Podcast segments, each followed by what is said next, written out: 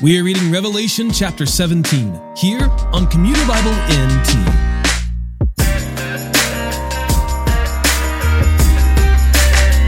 Seven angels have poured out seven bowls of wrath, and today one of them approaches John and carries him away in the spirit to a wilderness.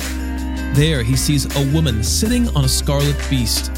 The woman is clothed in lavish and expensive attire, but holds a cup with every detestable thing.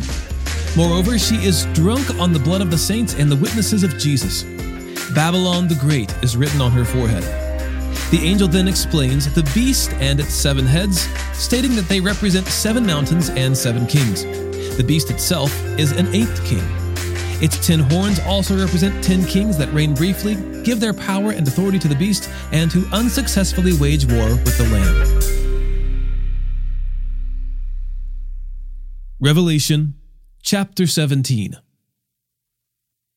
Then one of the seven angels who had the seven bowls came and spoke with me.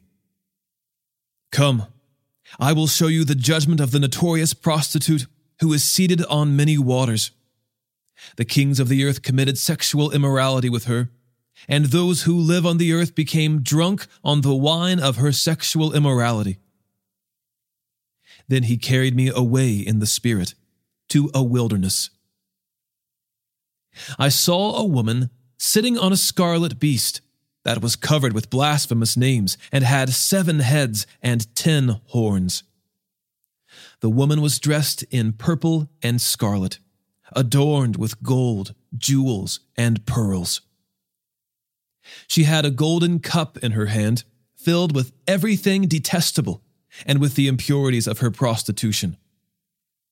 On her forehead was written a name, a mystery Babylon the Great the mother of prostitutes and of the detestable things of the earth. Then I saw that the woman was drunk with the blood of the saints and with the blood of the witnesses to Jesus. When I saw her, I was greatly astonished. Then the angel said to me, Why are you astonished? I will explain to you the mystery of the woman and of the beast with the seven heads and the ten horns that carries her. The beast that you saw was and is not, and is about to come up from the abyss and go to destruction. Those who live on the earth, whose names have not been written in the book of life from the foundation of the world, will be astonished when they see the beast that was, and is not, and is to come. This calls for a mind that has wisdom. The seven heads are seven mountains on which the woman is seated. They are also seven kings. Five have fallen. One is. The other has not yet come. And when he comes, he must remain for only a little while.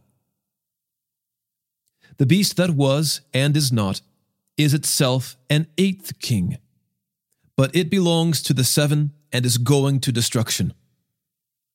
The ten horns you saw are ten kings who have not received a kingdom, but they will receive authority as kings with the beast for one hour.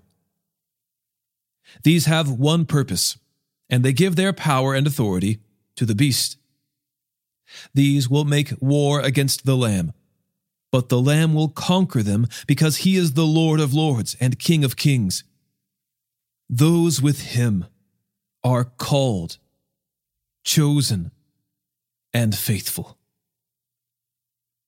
He also said to me, The waters you saw, where the prostitute was seated, are peoples, multitudes, nations, and languages. The ten horns you saw and the beast will hate the prostitute they will make her desolate and naked, devour her flesh, and burn her up with fire. For God has put it into their hearts to carry out this plan by having one purpose, and to give their kingdom to the beast until the words of God are fulfilled. And the woman you saw is the great city that has royal power over the kings of the earth.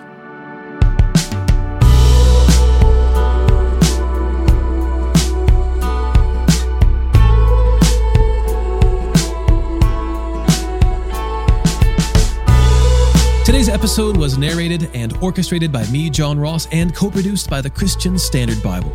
Thanks for listening, and don't forget all scripture is inspired by God and is profitable for teaching, for rebuking, for correcting, for training in righteousness, so that the man of God may be complete, equipped for every good work.